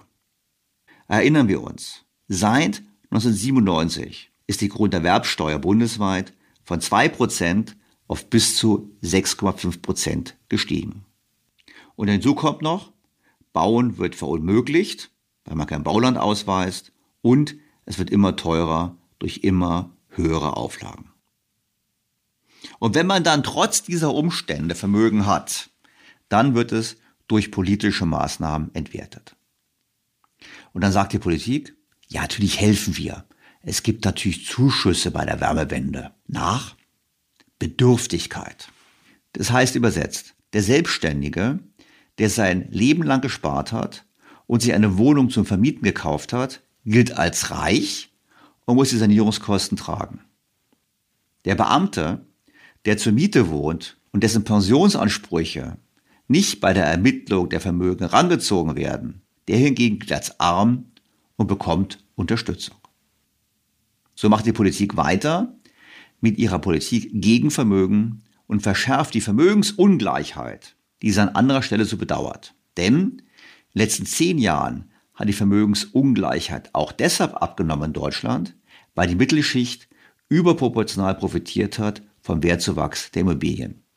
Vernichtet man nun die Werte der Immobilien, dann bleiben eigentlich nur noch die Familienunternehmen übrig, die, wie wir gerade im Eingangspodcast gesehen haben, aber auch schon sehr unter Druck geraten und, wenn sie clever sind, wie die Familie Fiesmann, eben frühzeitig noch das rettende Ufer eines Verkaufes erreichen. Vor allem linke Politiker sind es, die dazu beitragen, dass es Vermögen so schwer haben. Die vor allem dazu beitragen, dass ihre eigentliche Klientel, der sie eigentlich helfen sollten, arm bleibt. Und das hat Beat Kappeler, der bereits zweimal in meinem Podcast zu Gast war, in einem neuen Buch gut erklärt. Beat Kappeler hat Weltwirtschaft und Völkerrecht an der Universität Genf studiert, arbeitete als freier Wirtschaftsjournalist und war von 1977 bis 1992 Sekretär des Schweizer Gewerkschaftsbundes. Von 1992 bis 2018 war er Wirtschaftskommentator für die Weltwoche und die NZZ am Sonntag und von 1996 bis 2000 außerordentlicher Professor für Sozialpolitik an der Universität Lausanne. Sein letztes Buch trägt den Titel Vermögen für alle, wer die bessere Verteilung hemmt und wie wir sie erreichen und ist im NZZ Verlag erschienen. Bevor wir zum Interview mit Beat Kappeler kommen, noch kurz dieser Ihnen mittlerweile gut bekannte Hinweis. Nach wie vor gibt es ein exklusives Angebot für alle BTO Beyond the Obvious 2.0 Featured bei Handelsblatt Hörer. Testen Sie Handelsblatt Premium für vier Wochen lang für nur einen Euro und bleiben Sie so zur aktuellen Wirtschafts- und Finanzlage informiert. Mehr erfahren Sie unter handelsblatt.com-mehr Perspektiven und natürlich auch in den Show Notes zu dieser Ausgabe. Doch nun zu meinem Gespräch mit Beat Kappeler. Sehr geehrter Herr Kappeler, ich freue mich ausgesprochen, Sie erneut in meinem Podcast begrüßen zu dürfen. Grüße, ebenfalls aus Bern. Herr Kappeler, Sie sind jetzt Stammgast und Sie sind der erfolgreichste meiner Gäste, denn Sie wissen ja, unser Gespräch über die ähm, Kolonialwährung der Franzosen in Afrika hat zumindest die junge Union in Bayern dazu bewegt, eine politische Initiative zu starten. Und es ist, so mir ein Hörer dann berichtet hat, sogar bis ins Europaparlament gelangt. Von dem Hintergrund wäre es doch schön, wenn wir auf diese Art und Weise einen Beitrag leisten könnten, um die Lebenssituation in Afrika zu verbessern. Das freut mich außerordentlich, ja. Das Unser Beitrag zur Entwicklung Afrikas. Ja, genau, das, das wäre wahrscheinlich ein bisschen sehr hochgegriffen. Also meiner sowieso nicht. Ich bin ja höchstens der Plattformgeber. Das andere Thema, was wir hatten, war auch sehr interessant. Negative Einkommensteuer statt Bürgergeld, würde ich es mal nennen. Da haben wir nicht so viel Erfolg gehabt. Also die Regierung hält ja weiter an diesen Überlegungen fest. Und ich glaube nach wie vor, die Leute, die es nachhören wollen, ihre Beispiele, Analysen, auch gerade zum Beispiel USA und Großbritannien im Vergleich zu Deutschland, waren sehr hörenswert. Und da haben wir gesagt, okay, letztes Mal war es Einkommensungleichheit, es ging um Ungerechtigkeit immer. Es ging erst ging es um die Ungerechtigkeit in Afrika, dann ging es um die Ungerechtigkeit im Sozialsystem und heute wollen wir sprechen über die Ungerechtigkeit der Vermögen. Jetzt haben Sie ein neues Buch geschrieben, Herr Kappeler, Vermögen für alle, mit dem spannenden Untertitel, wer die bessere Verteilung hemmt, es klingt so, als gäbe es da Schuldige, da werden wir gleich drüber sprechen, und wie wir sie erreichen. Das ist ein hochspannendes Thema, das sollten wir jetzt diskutieren. Es ist unstrittig, die Vermögenskonzentration hat zugenommen, die Top 1% haben mehr. Gleichzeitig ist, auf was Sie aufblicken, der Anteil derjenigen, die gar nichts haben, sehr, sehr hoch. Und da wollten sie eigentlich ansetzen. Ich meine, die deutschen Politiker würden sagen, kein Problem, lasst uns die Erbversteuer erhöhen, lasst uns die Vermögensteuer erhöhen, dann sind die Reichen weniger reich und dann können wir den Armen was geben. Nein, das äh, kritisiere ich eben. Es nützt gar nichts, oben irgendwie abzuschneiden, denn erstens ist das fast unmöglich. Die vermöglichen Kreise haben immer wieder Möglichkeiten, die Steuern zu umgehen und das Vermögen wächst eigentlich fast automatisch wieder nach, weil es Produktivvermögen ist, investiert in Realien und da kommt einfach immer wieder der Ertrag äh, hinauf zu den Schichten, die das besitzen. Hingegen die Vermögenslosen unten, das ist auch in der Schweiz, Europa, Amerika ein Problem. In der Schweiz sind gemäß Steuerstatistiken fast vier, über 40 Prozent der Haushalte zahlen keine Vermögensteuer. Also das ist das Problem und mein Ansatz geht darauf hinaus, diese äh, Leute mehr in Vermögen zu setzen und nicht einfach oben abzuschneiden. Sie haben es kurz schon angetönt, wenn der Staat Steuern erhebt, um äh, die Reichtümer umzuverteilen oder gar Erbschaftssteuern, dann äh, ist es eigentlich der Reichste von allen, der das Geld nimmt und bekommt und behält. Denn der Staat mag zum Beispiel natürlich gewisse Renten, Sozialhilfen, äh, Infrastrukturen damit bezahlen, aber er schafft keine Vermögen in den unteren Schichten. Nie. Er tut das nie. Er müsste ja eigentlich den Reichen die Aktien direkt wegnehmen oder die äh, Immobilienbesitzurkunden und diese, wie ich jeweils sage, in den Vorstädten verteilen. Dann hätten die plötzlich auf ihrem äh, Bankdepot Aktien, Immobilienzertifikate, Grundbucheinträge. Und das findet ja überhaupt nicht statt. Der Staat äh, eben nimmt das in die allgemeine Kasse und äh, fährt fort wie gewohnt. Ja gut, man könnte sagen, der Staat leistet dafür Sozialhilfe oder anderes, ermöglicht so den Leuten ein besseres Leben. Man könnte auch sagen, gute Steuersysteme würden dann die Arbeit weniger stark besteuern und würden so einen sozialen Aufstieg ähm, ermöglichen. Aber das genügt nicht, sagen Sie. Das würde nicht genügen, um ähm, das Thema der Vermögen anzugehen. Ja, es schafft einfach nichts, das in der Tasche der weniger Vermöglichen bleibt, als Vermögen. Denn Vermögen ist nicht nur, sagen wir, Sozialhilfe, die mal im Monat ein bisschen die Engpässe lockert und mal 300, 400, 500 Euro äh, zusteckt. Das ist nicht Vermögen, das geht gleich in den Konsum. Äh, sondern es würde heißen, dass eben äh, größere Schichten Eigentumsanteile, Aktien, Immobilienzertifikate, Wohneigentum und so weiter, Miteigentum an Betrieben, Mitarbeiteraktien, Pensionskassen, die mit Kapital arbeiten, bekämen. Es würde heißen, dass sie äh, zum Beispiel äh, die Belegschaften, die Firma kaufen und als Partnerschaft weiterführen. Äh, es sind solche Wege, die ich im Buch vorschlage und von denen ich denke, dass sie eben nicht über die Steuern zu erreichen sind, sondern als direkten Eingriff in die Wirtschaftsabläufe. Na, natürlich, Sie haben es auch erwähnt, kann man sagen, das System, der Kapitalismus schafft die Ungleichheit. Äh, ja, das tut er, aber eben weil falsche Mechanismen in ihm wirken und von gewissen Verhinderern, wie ich eben sage, äh, noch verstärkt werden, weil auch, das muss man auch sagen, abgesehen von geläufiger Kritik, dass da einige Reiche ein Prozent besitzen oder noch weniger Reiche ein Prozent oder alles besitzen, äh, abgesehen von dieser äh, Kritik sind eigentlich keine Vorschläge da, wie man ins Räderwerk der äh, Volkswirtschaft eingreift. Diese Wiederkehr des Bruttoinlandprodukts, das ausgegeben wird, produziert, Reichtümer schafft, wieder produziert. In diesen Kreislauf müssen sich die weniger vermöglichen Schichten einschalten können. Ja gut, ich meine, in Deutschland ist es ja so, das wird verhindert. Also ich denke daran, die Steuer- und Abgabenquote ist hoch, man hat weniger Geld, was man sparen kann.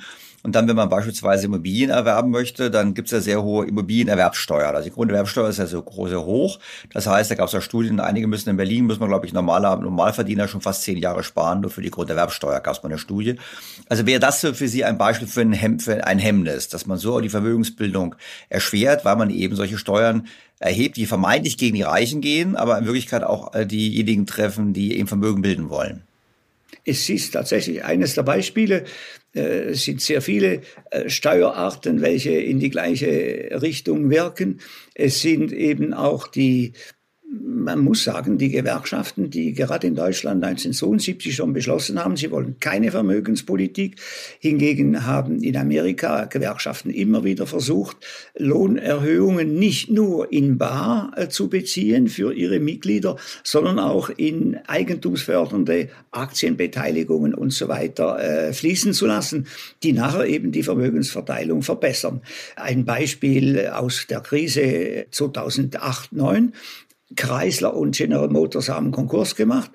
In der Nachfolgegesellschaft, die neu gegründet wurden, haben die Gewerkschaften zuhanden ihrer Arbeitnehmer, also auf Beschluss der Arbeitnehmer, auf wesentliche Lohnbestandteile verzichtet, um den Start wieder äh, zu ermöglichen, aber sich Aktienpakete aus diesen neu gegründeten Gesellschaften geben lassen. Und die wurden schon wenige Jahre nachher mit Milliarden an der Börse verkauft. Die Gewerkschaften haben dann keine, also sagen wir, keine Aktien den Mitgliedern abgegeben. Das wäre eigentlich für mich noch der beste Weg gewesen, sondern sie haben das alles in die Krankenkassen der Mitglieder eingelegt, die dadurch natürlich sehr stark entlastet wurden und äh, gesichert waren in einem Amerika, das natürlich für die Gesundheit nicht überall die beste äh, Sicherung und Versicherung hat. Also das war ein wunderschönes Modell, wie man kreativ in den Wirtschaftsprozess hier im Fall einer Unternehmenskrise eingreifen kann und Vermögen bilden kann.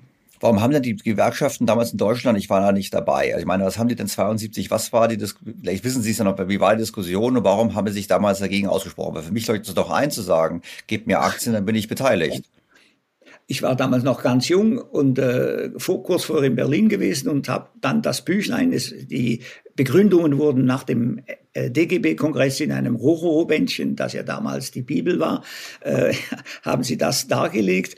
Und es tönte eben schon ganz daraus, dass äh, diese eher linken Scharfmacher in äh, der Gewerkschaft damals einfach eine völlige Veränderung des Systems erhofften, einen Sozialismus, wenn nicht gar äh, Kommunismus, und äh, einfach dachten, wir wollen nicht auf Abwege äh, den Leuten schon mal Vermögen zuhalten, dann werden sie nicht mehr so scharf, sondern werden sie äh, mean and lean, also kämpferisch erhalten, ohne Vermögen und ihnen sagen, man muss alles grundsätzlich ändern. Erst dann äh, seid ihr Mitbesitzende der Volkswirtschaft. Das war der Ton in diesem Buch. Ich habe es übrigens noch hier im Büchergestell, um mich hin und wieder zu ärgern.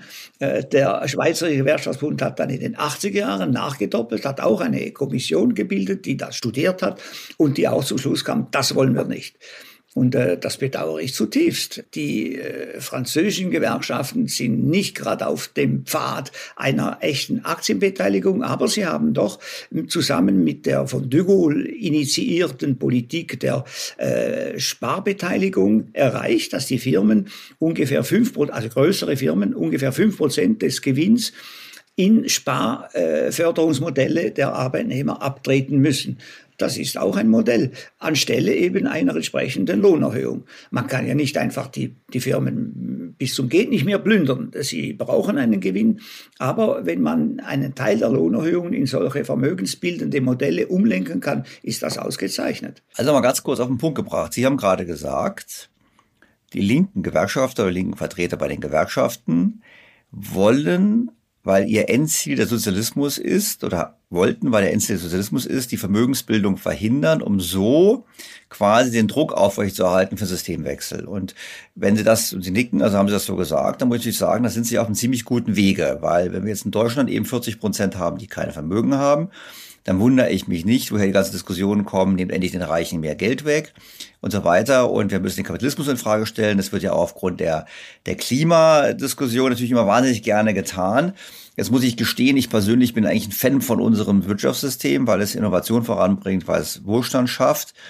Wenn wir jetzt beide sagen, wir wollen das eigentlich den Kapitalismus retten und wir wollen auch endlich zu einer gerechteren Vermögensverteilung kommen, was würden denn konkret Ihre Vorschläge sein, bevor wir dann zur Frage kommen, wie wir diejenigen, die da ähm, hemmen, eigentlich umgehen? Das ist ja die, die, die taktische Frage. Aber was würden Sie dann konkret empfehlen?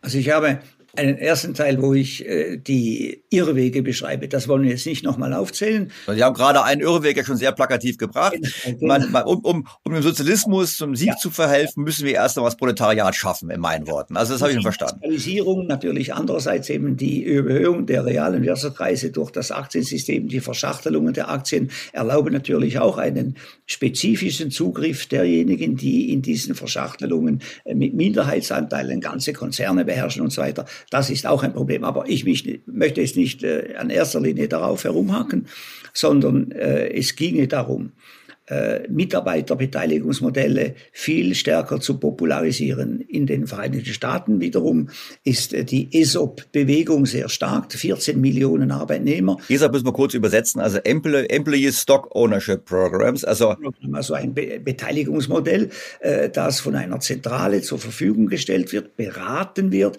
Sie vermittelt den Belegschaften, die sich auskaufen wollen beim Unternehmer oder einen Teil kaufen wollen, berät sie, sie vermittelt ihnen Kredite Kredite als eine sehr aktive Form der Beratung, der Ermutigung und auch der Befähigung, der äh, Enabling, der Befähigung der Belegschaften, sich zu Mitbesitzern oder gar zu Besitzern zu machen. Und das ist sehr wichtig. Man kann es etwas weniger ehrgeizig machen. Es gibt natürlich in Deutschland, Schweiz, überall gibt es natürlich Firmen, die Mitarbeiterbeteiligungsmodelle haben. Das finde ich absolut perfekt, das ist sehr gut. Man könnte noch weitergehen und das auch in nicht kotierten, nicht an der Börse gehandelten Firmen, kleineren Firmen machen, die normalerweise etwas scheuen vor der Streuung äh, der äh, Aktien. Sehr oft sind das auch Familiengesellschaften. Und wenn dann natürlich äh, immer mehr Aktien an die Mitarbeiter gehen, die dann irgendwann mal wegziehen, dann verliert sich das Kapital und verliert sich auch die Möglichkeit der Familie, das Sagen noch zu haben. Und das finde ich ja an sich nicht schlecht. Familiengeführte Betriebe oder Betriebe mit Kernaktionären sind viel profitabler, viel stabiler als andere Firmen. Also, die sollen Mitarbeiterbeteiligung machen, aber man könnte firmeninterne Börsen regelmäßig in gewissen Abständen alle Vierteljahre veranstalten, wo austretende Mitglieder ihre Aktien abgeben, müssen, wenn sie definitiv ausscheiden und Neueintretende diese erwerben können, vielleicht auch mit einem gewissen vorläufigen Lohnverzicht und damit wieder zur Mitarbeiterbeteiligung kommen. Also solche internen Modelle äh, sind äußerst fruchtbar und sie führen trotzdem nicht zum äh, Kontrollverlust einer Familie, die ihr äh, mühsam aufgebautes Familienunternehmen führen möchte. Es gibt solche Modelle. Dann habe ich äh, auch natürlich eine große Begeisterung für die englische John Lewis. Das ist eine sehr große Warenhausgruppe, die eben vor etwa 70 Jahren äh, sich ausgekauft hat vom Eigentümer. Er war einverstanden und hieß übrigens John Lewis. Und das ist heute eine Warenhausgruppe mit 400 Warenhäusern, 80.000 Beschäftigten, gleich groß wie Marks and Spencer, die private gleich große Warenhausgruppe. Und diese Gruppe nennt sich dann Partners. Also alle 80.000 sind Partner. In den guten Zeiten vor Covid kriegten sie bis zu 15 Monatslöhne. Sie waren beteiligt im Partners. Es gab keine fiktive aktienrechtliche äh, Hülle darum herum, wo irgendjemand der Besitzer war. Und das war ein interessantes Modell, eine Partnerschaft.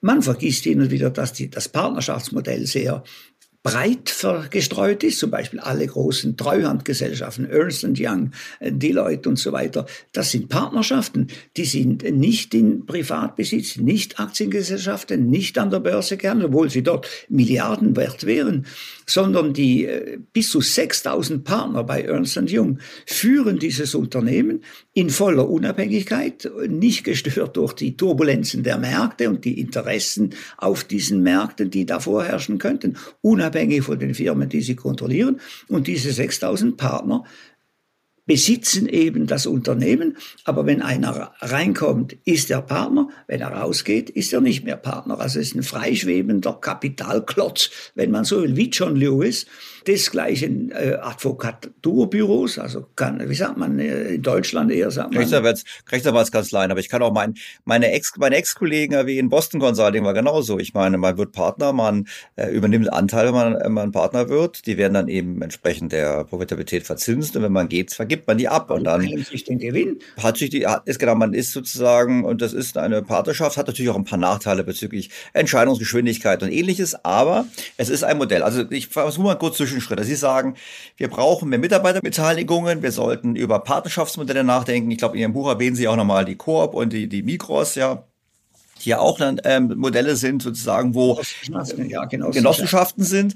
Ähm, also ist das so, ist es im Prinzip eine einfach, geht es darum, mehr Kapital in Arbeitnehmerhand zu haben? Ist das im Prinzip, ist das der Schlüssel für alles oder ist das, man, sind die Dimensionen ausreichend, könnte man ja auch fragen. Langt das eigentlich wirklich, um dieses Thema der ungleichen Vermögen zu korrigieren oder brauchen wir noch mehr Maßnahmen? Ich schreibe auch im Buch, ich biete kein totales Modell. Mein Buch sagt nicht, wenn ihr all das macht, ist nachher alles anders, Nacht wird zum Tag. Das ist nicht mein, mein Prinzip. Totale Modelle in der Gesellschaft sind immer falsch. Aber diese Möglichkeiten, die wir jetzt diskutiert haben, sind außerordentlich wichtig. Es kämen noch andere dazu, also zum Beispiel das Wohneigentum ist absolut zentral als Eigentumsstreuung, denn äh, die Bodenrente, also der stets zuwachsende Mehrwert des Bodens seit tausend Jahren, äh, käme so auch viel mehr Leuten zugute, die eben eine eigene Wohnung, ein eigenes äh, Haus haben. Und hier muss ich nochmals auf die Verhinderer kommen diese unendlich großen Wohnblöcke und Wohnsiedlungen sind eben eigentumsfeindlich. Und alles, was die Staaten meistens als Sozialwohnungen oder günstige Wohnungen errichten, ist eigentumsfeindlich, weil es gigantische Blöcke sind, äh, die sich natürlich, in die niemand sich einkaufen möchte im 17. Stock. Das heißt, es braucht eigentumsfreundliche Bauformen und es gibt viele in Deutschland, in Schweden, in der Schweiz, überall gibt's Modelle seit 70 Jahren, von verdichtet gebauten Einfamilienhaussiedlungen, die nachweislich nicht mehr Boden brauchen als Blöcke.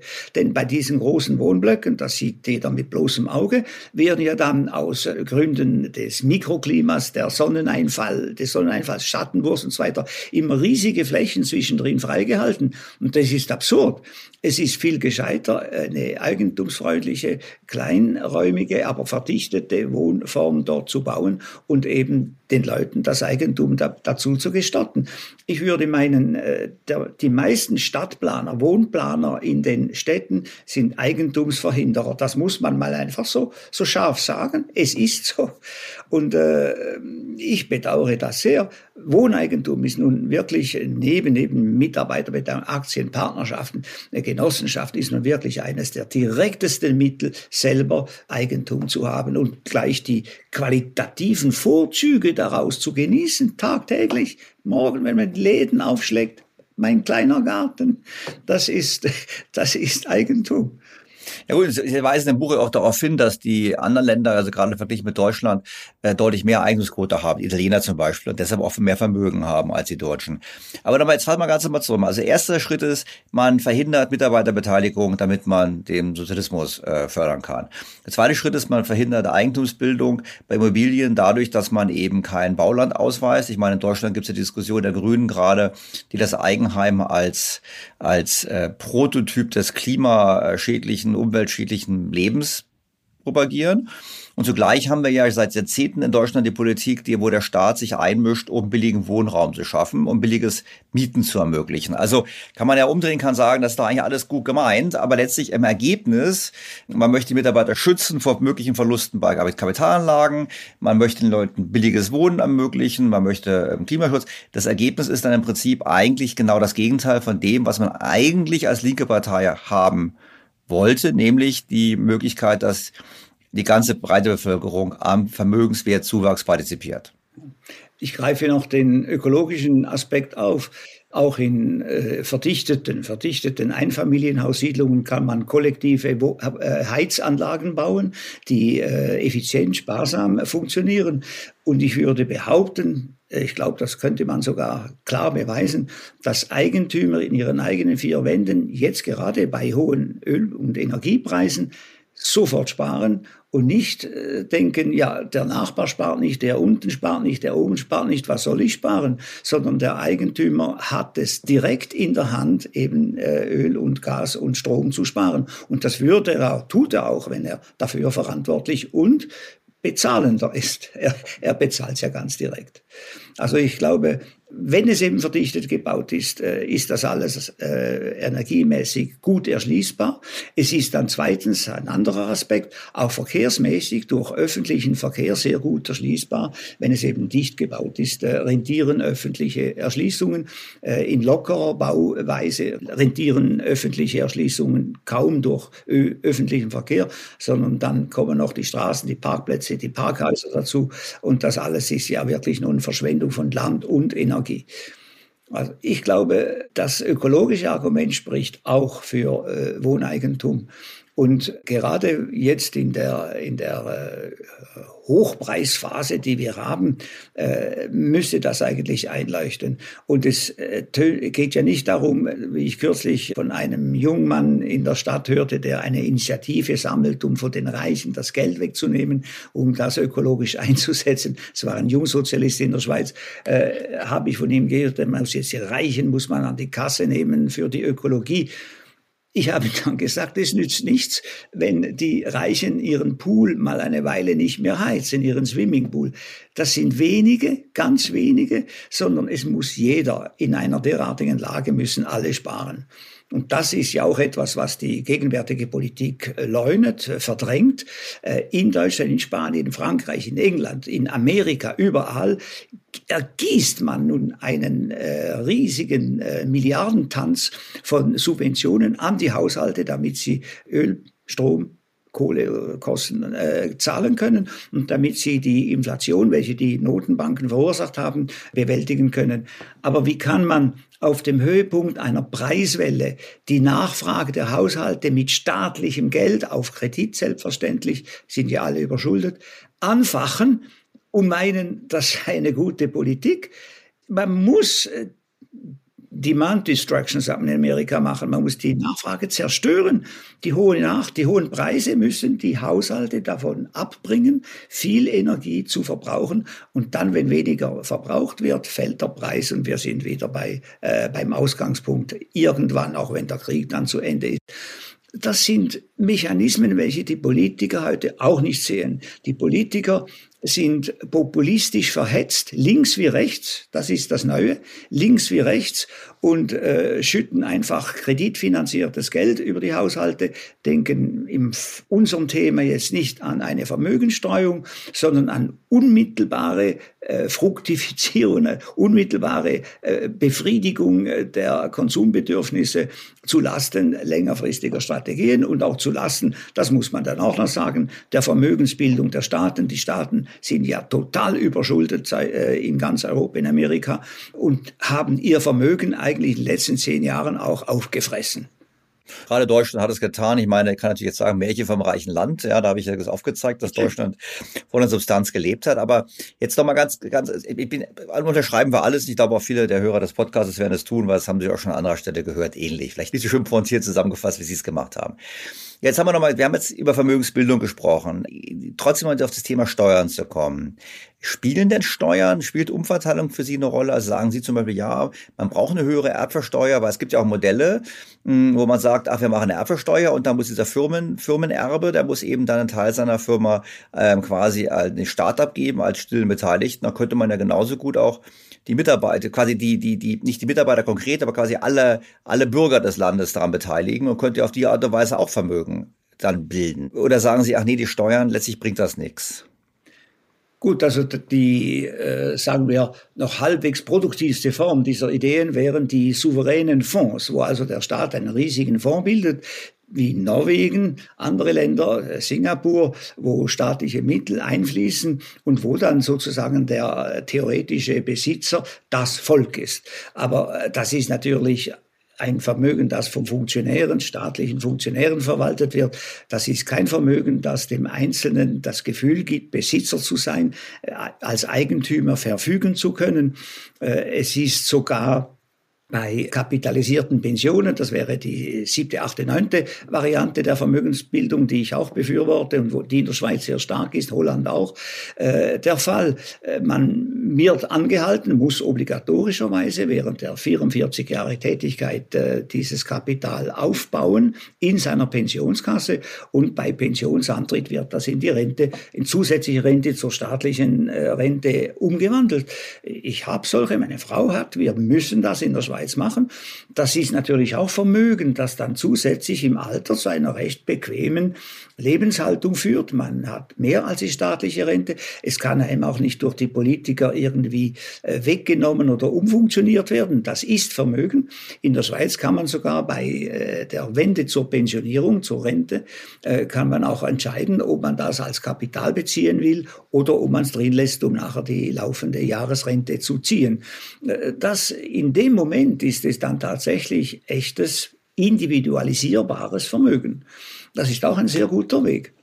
Wobei ich muss sagen, ich würde die Rente in der Schweiz jetzt, Holland, äh, Schweden, wo das existiert, nicht bar beziehen, sondern nebenher noch etwas ansparen. Aber ich würde dann doch die äh, Pensionskassen kapitalbasierte Rente als solche beziehen. Denn gerade im höheren Alter ist man nicht mehr so tüchtig mit Kapitalverwaltung, Kapitalanlage. Und es gibt viele Leute, die dann eben das Geld verlieren und dann doch noch am Tropf der Sozialhilfe im Alter hängen müssen, zulasten derer, die vorher gespart haben und die es nicht verschleudert haben. Also insofern sage ich immer, wer als äh, Pensionist, wenn er die Pension antritt, das Geld raushaben will in der Schweiz, in Schweden, in Amerika, der müsste unterschreiben, dass er, falls er es verliert, mit einer Kartonschachtel und Wolldecke unter die Brücke geht. also, dass er nicht zu Lasten der Allgemeinheit nachher leben will. Ich betone mal ganz kurz an dieser Stelle nochmal, dass Sie ein Gewerkschaftsökonom sind, weil sonst denken hier alle, was habe ich da für Neoliberalen eingeladen? So spricht ein Gewerkschaftsökonom aus der Schweiz, das nur zu kontrastieren zu dem, was in Deutschland diskutiert wird. Also.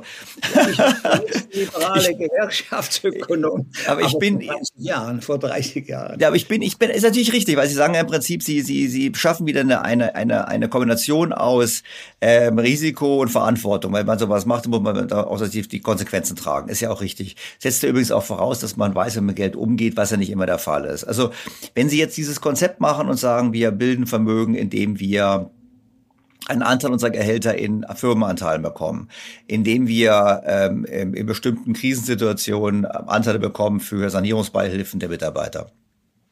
Haben Sie denn mal auch überschlägig gesagt, okay, was, was, über welche Beträge wir hier reden? Ich meine, was für ein Anteil relativ zum Bruttoinlandsprodukt, wie viel, wie viel Vermögen kann man da aufbauen? Und vor allem auch die Frage, wenn ich jetzt an diejenigen denke, die gar kein Vermögen haben, gibt es denn auch Überlegungen bei Ihnen, wo Sie sagen, ja gut, wenn du so und so viel Anteil hast, dann kannst du es auch leihen, beleihen, um damit quasi das Eigenkapital zu haben für den Erwerb einer Immobilie oder sowas? Gut, gerade der letzte Teil der Frage ist natürlich beim Wohneigentum sehr oft erfüllt. Die Wohneigentümer äh, haben sehr oft eine relativ hohe Hypothekarbelastung und haben damit auch sozusagen wie die Kapitalisten an der Wall Street einen Hebel eingebaut. Nicht? Der, der, die Vermögenszunahme geht eigentlich schneller voran als äh, nur da, über das Kapital, das sie eingeschossen haben. Wenn es natürlich eine Krise gibt, dann geht der Hebel rückwärts. Hoffen wir nicht. Also das ist das eine. Das andere eben die Verfügung finde ich eben schon etwas wichtig und darum bin ich skeptisch gegenüber eben diesen souveränen Fonds, äh, wo eben nur, äh, sagen wir, die, wenn man so sagen will, die kapitalistischen Funktionäre durch staatliche Funktionäre ersetzt werden. Aber der Zugang des Einzelnen dazu ist nicht größer. Äh, natürlich ist es wünschenswert, dass Norwegen Kanada auch, äh, also die Provinz Alberta, glaube ich, die Ölerträge in irgendeiner Form allen zugutekommen lassen. Das ist sehr gut, aber das ist ein Spezialfall. Hingegen sonst, wie viel Vermögen äh, man aufbauen kann, das ist eine gute Frage, die Sie stellten. Ich muss mich nicht rühmen. Meine Frau hat ihr Leben lang halbtags gearbeitet, als Akademikerin. Ich habe äh, voll gearbeitet, auch gut verdient, aber nicht außerordentlich in die Pensionskassen einzahlen müssen. Wir haben bei Antritt unseres Rentenalters, haben wir gut und gerne eine Million Schweizer Franken auf diesen obligatorischen vom Staat verlangten Konten äh, gehabt. Und jetzt wird das über die äh, Altersrente eben abgewickelt. Äh, das ist nicht zu vernachlässigen. Und wenn man eben von 25 an, wie bisher in der Schweiz und künftig vielleicht sogar von 20 an, jeden Monat diese 7% der Lohnsumme einzahlen muss, der Arbeitgeber die Hälfte, der Arbeitnehmer die Hälfte, das ist ja auch ein Fall. Der Arbeitgeber zahlt die Hälfte dieser Vermögensbildung, äh, dann kommt schon was zu, zu, zustande, sieben Prozent. Und bei einem kapitalisierten Rentensystem natürlich ist der sogenannte dritte Beitragszahler. Ganz gewichtig, also die Dividendeneinnahmen, die Zinseinnahmen auf dem bereits angesparten Kapital können, und das war in den 2010er Jahren in der Schweiz der Fall, können sogar mehr beitragen pro Jahr als Arbeitgeber und Arbeitnehmer zusammen in diesem Jahr. Also der dritte Beitragszahler ist ein ganz gewichtiger Vermögensbildner in diesen Vermögenshäfen. Und äh, davon eben, wie erwähnt, mit dieser Million haben wir, aber alle anderen Schweizerinnen und Schweizer auch äh, profitiert. Das heißt, also erstens ist ein Modell aufzubauen wie eine Art drittes Modell Aktienrente, was in Deutschland auch diskutiert wird. Also wo man im Prinzip von Anfang an, vom Berufseintritt an, einen bestimmten Prozentsatz seines Einkommens mit Zuschuss des Arbeitgebers, wobei wir wissen ja beide, letztlich ist es ja für den Arbeitgeber ist es, ist es ein bisschen auch ein Trick, dass es halt Vorsteuer ist und nicht Nachsteuer, aber im Prinzip ist es auch Gehalt, ist halt nur anders ausgezahlt, dass das im Prinzip in so ein Aktienfondsmodell hineingeht, wo man im Prinzip anspart. So, verstehe ich. Dann haben Sie gesagt, wir sollten eben mehr Eigentumserwerb ermöglichen, verstehe ich auch. Das heißt eigentlich weniger Sozialwohnungen bauen, mehr Eigentumserwerb. Ähm. Und Sie haben gesagt, wir müssen Wege finden, wie wir Mitarbeiter beteiligen an den Unternehmen, in denen sie tätig sind. Und Partnerschaften, ja. Und Partnerschaften. Ja. ja. Also ich, ich finde, es gibt eben sehr viele Wege und äh, das ist eben mein Vorschlag, nicht ein äh, Vorschlag, wo alle über den gleichen Leisten gekämmt werden, sondern ich ermuntere in meinem Buch eigentlich die Leserinnen und Leser, selbst was äh, zu überlegen und selbst was zu tun. Äh, und es gibt eben diese vielen Wege. Ich erwähne noch ein etwas äh, sehr einfach gestricktes Modell. In der Nähe meines jüngeren Sohnes habe ich im Berner Lengas-Quartier einen Coiffeurladen entdeckt. Und das sind vier junge, da steht oben coiffeur.ch, also Internetadresse. Und das sind vier junge Leute, die alle auf eigene Rechnung in diesem Lokal arbeiten, äh, die jedes sogar seine eigenen Bürstenkämme, äh, automatischen Scheren, Salbentöpfe und so weiter hat in einem Kasten separat und die kommen und gehen je nach Kunde. Sie können Urlaub nehmen, viel mehr als andere. Sie können sich über den ganzen Tag ablösen bieten damit eine äh, Präsenz von morgens sieben bis abends acht, wenn Sie wollen, wenn Sie wollen. Äh, das heißt, Sie sind eigentlich wie ein Großbetrieb, aber vier individuelle Selbstständige, die das machen. Das führt mich noch zum allerletzten Punkt, den ich habe. Vielleicht haben Sie noch mehr. Äh, das wären dann auch die, die haben ein schlechtes Image im Moment, aber die Uber-Fahrer, also alle diese modernen, neuen Selbstständigen, die von einer App vermittelt werden. Äh, das können aber auch Putzekippen sein, nicht nur Taxifahrer, Putzekippen, Catering, also äh, Catering-Organisationen und so weiter, wo sich fünf, sechs, zehn junge Leute, auch ältere Leute zusammentun, abrufbar sind über diese App, ihre Sache, ihre Leistung erbringen, am Schluss abrechnen über diese App und noch Selbstständige sind. Uber hat das pervertiert bisher in den meisten Ländern, in dem Uber behauptet, alle Uber-Fahrer seien Selbstständige, aber sie geben ihm den Tarif vor. Und damit ist das, wenn das Selbstständige sind, ist das ein Kartell und das schlucken natürlich die Behörden nicht. Die sagen, ja gut, dann sind die alle unselbstständig und müssen Sozialrente, also die Sozialkassen einzahlen und so weiter. Das könnte man auch machen, wenn Sie selbstständig definiert sind und über die Abrechnung, die ja eh erfolgt über diese App für Ihre Anteile, die Sie bekommen, gleich auch noch diese Prozente an den Staat für die Sozialversicherungen, auch die Pensionskasse, wie erwähnt, abführen. Und äh, dann sind sie Selbstständige, können Arbeitgeber hupfen, wechseln, können arbeiten, nicht arbeiten. Und äh, das wäre für mich auch noch eine dankbare neue Form, die dank der Informatik jetzt wirklich in breitem Maß zur Verfügung steht. Und die Dummheit von Uber, aber auch der Sozialversicherungsbehörden lässt das im Moment nicht zu. Jetzt haben sie natürlich jetzt nicht ganz glücklich gemacht. Ich meine, ich habe natürlich mitbekommen, es gab dieses Urteil, glaube ich, in Genf war das ja gegen Uber, das habe ja, ich auch mitbekommen. Aber jetzt haben sie mich nicht glück, jetzt haben sie mich nicht glücklich gemacht, weil ich die Fürchte habe, Fürchtung habe, wenn jetzt ein Politiker in Berlin unseren Podcast anhört, dann bleibt genau das bei ihm hängen. Weil die Diskussion bei uns ist ja immer, wie kriegen wir Selbstständige dazu, auch in die Rentenkasse einzuzahlen? Klammer auf, natürlich nicht also Sie sagen das zwar, wir wollen den Selbstständigen was Gutes tun. In Wirklichkeit wollen Sie die Finanzierungslücken der Rentenkasse sich äh, schließen, indem Sie mehr Leute zum Einzahlen bringen. Und das haben Sie ja gerade jetzt auch propagiert. Und für mich ist halt so, ich persönlich finde Vermögensbildung so wichtig, dass ich halt die Frage aufwerfe, ja gut, muss ich jetzt den Selbstständigen das Geld wegnehmen? Wir müssen eine Rentenkasse einzahlen und wir können weniger Vermögen bilden. Dann haben wir sogar noch mehr Ungleichheit. Ja, also insofern bin ich bei dem Punkt, ich verstehe das, ich würde den Weg auch mitgehen, aber eben erst dann, wenn wir auch die anderen Hebel gehen, wenn wir wirklich auch eine Aktienrente haben oder ein, ein Modell haben, wo wir ansparen, wie Sie es vorgeschlagen haben, wenn wir eine Beteiligung bei den, bei den Mitarbeitern, bei den, Fir bei, bei den Firmen hätten. Aber so picken die sozusagen rosinenmäßig heraus und sagen, super, wir ziehen alle ein, ran und zahlen in das Umverteilungssystem ein. Und dann haben wir am Ende eine noch höhere Vermögensungleichheit, weil dann die Vermögensbildung noch mehr erschwert wird. Gut, also Ihr Argument ist dann vor allem auch, die Einkommen streuen sich noch stärker, weil die ausgebeutet sind. Das äh, würde ich hin und wieder bei einigen solchen äh, Berufen vielleicht im Moment unterschreiben. Also die Taxifahrer natürlich äh, mindestens in Mitteleuropa äh, genießen alle einen gewissen Schutz. Sie sind meistens in der Gesamtzahl kontingentiert. Es gibt nur so und so viele. Sie haben ihre Tarife, die sie verlangen und da geht keiner drunter, freiwillig. Das heißt also, äh, sie sichern sich auf diese Weise ein gewisses Einkommen. Aber wenn man die Struktur dieser Entlöhnungen dann ansieht, dann geht eben der aller, allergrößte Teil geht an die Taxifirma und nicht an den, an den Beschäftigten. Also so hoch singen würde ich dann auch nicht, dass äh, die Taxifahrer heute so viel besser gestellt sind als Uberfahrer.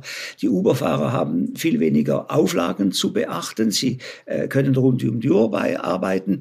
Sie können natürlich, und das ist vielleicht ein eher vielleicht tarifdrückendes Moment, als Zusatzjob einfach abends Taxi fahren und während des Tages haben sie eine andere Stelle. Da bin ich halt der Meinung, das ist gut. Es ist falsch, eine ganze Gesellschaft äh, einfach nach Tarifen einzustufen, zu befehlen, das müsst ihr verdienen, das müsst ihr verdienen, ihr dürft nicht darunter arbeiten. Es gibt viele Arbeiter, gerade äh, zugezogene Arbeiter in der Schweiz, in Europa. Äh, der Polish Plumber, also der polnische Spengler in England war so ein Schreckbild, der unter dem Tarif arbeitet. Horror. Äh, aber er macht seine Arbeit, er ist offenbar nützlich, er ist gefragt und irgendwann äh, etabliert er sich doch auch, will etwas mehr verdienen, er richtet vielleicht selbst ein Geschäft. Ich sehe das einfach als fruchtbaren Bodensatz für die Kreativität und das Aufsteigen in besser verdienende Ränge, in Selbstständigkeit an und würde das einfach nicht schon mal grundsätzlich unterbinden und alle über Tarifverträge äh, scheren. Herr Kappel, das war ein schöner Appell nochmal an die Freiheit, an das Risiko des Individuums und die Chance für das Individuum. Also vielen herzlichen Dank äh, für Ihre Zeit erneut. Wir sprechen uns bestimmt wieder mal, bin ich ganz sicher, weil Sie sind ja unglaublich produktiv. Also ich glaube, Sie schreiben bestimmt schon wieder ein neues Buch, oder? Ja, ich habe es gerade fertig. ah, verraten Sie mir schon, was es ist, oder ist es noch geheim? Äh, ich kann sagen, ich wurde von einem Verlag angegangen, der sich Sorgen macht, wie äh, jetzt alle diese Krisen über die Schweizer Seele hereinbrechen, äh, Covid, Krieg, die Inflation und so weiter. Frankenaufwertung ist für uns, wir leiden unter der Frankenaufwertung, Europa leidet unter dem zerfallenden Euro, wo ich einfach mal eine Auslegeordnung machen soll und zeigen soll, woher kommt das und vielleicht auch zwei, drei Wege, wie auch in meinem Buch Vermögen Falle, Wege zeige verschiedene, wie wir uns vielleicht da ein bisschen durchwursteln könnten. Das klingt spannend. Dann rufen wir, dann rufe ich Sie mal wieder an, wenn das Buch da ist. Herr Kabel, an dieser Stelle vielen herzlichen Dank. Herzliche Grüße nach Bern. Danke für Sie. Danke.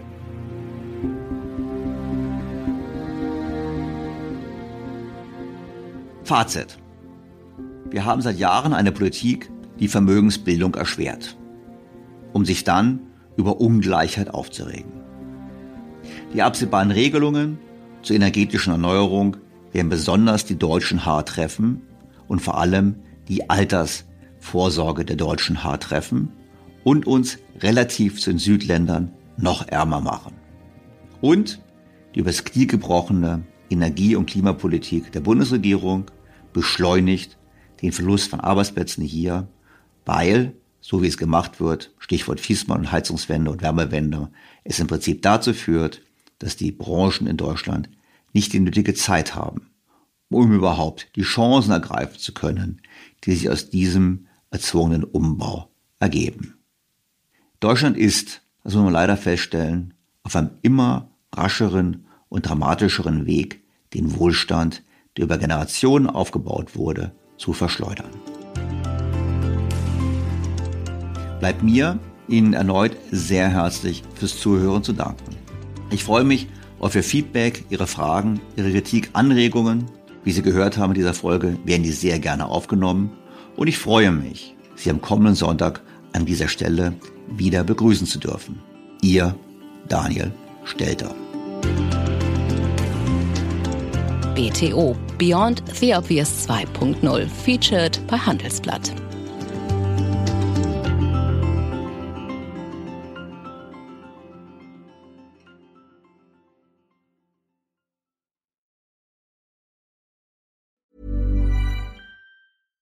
Was ist noch besser als ein guter Plan? Die Möglichkeit, ihn zu ändern. Mit integrierter KI bietet Workday kontinuierliche Innovationen, die Ihnen helfen, agil zu bleiben, egal was passiert. Workday, the finance and HR system for a changing world.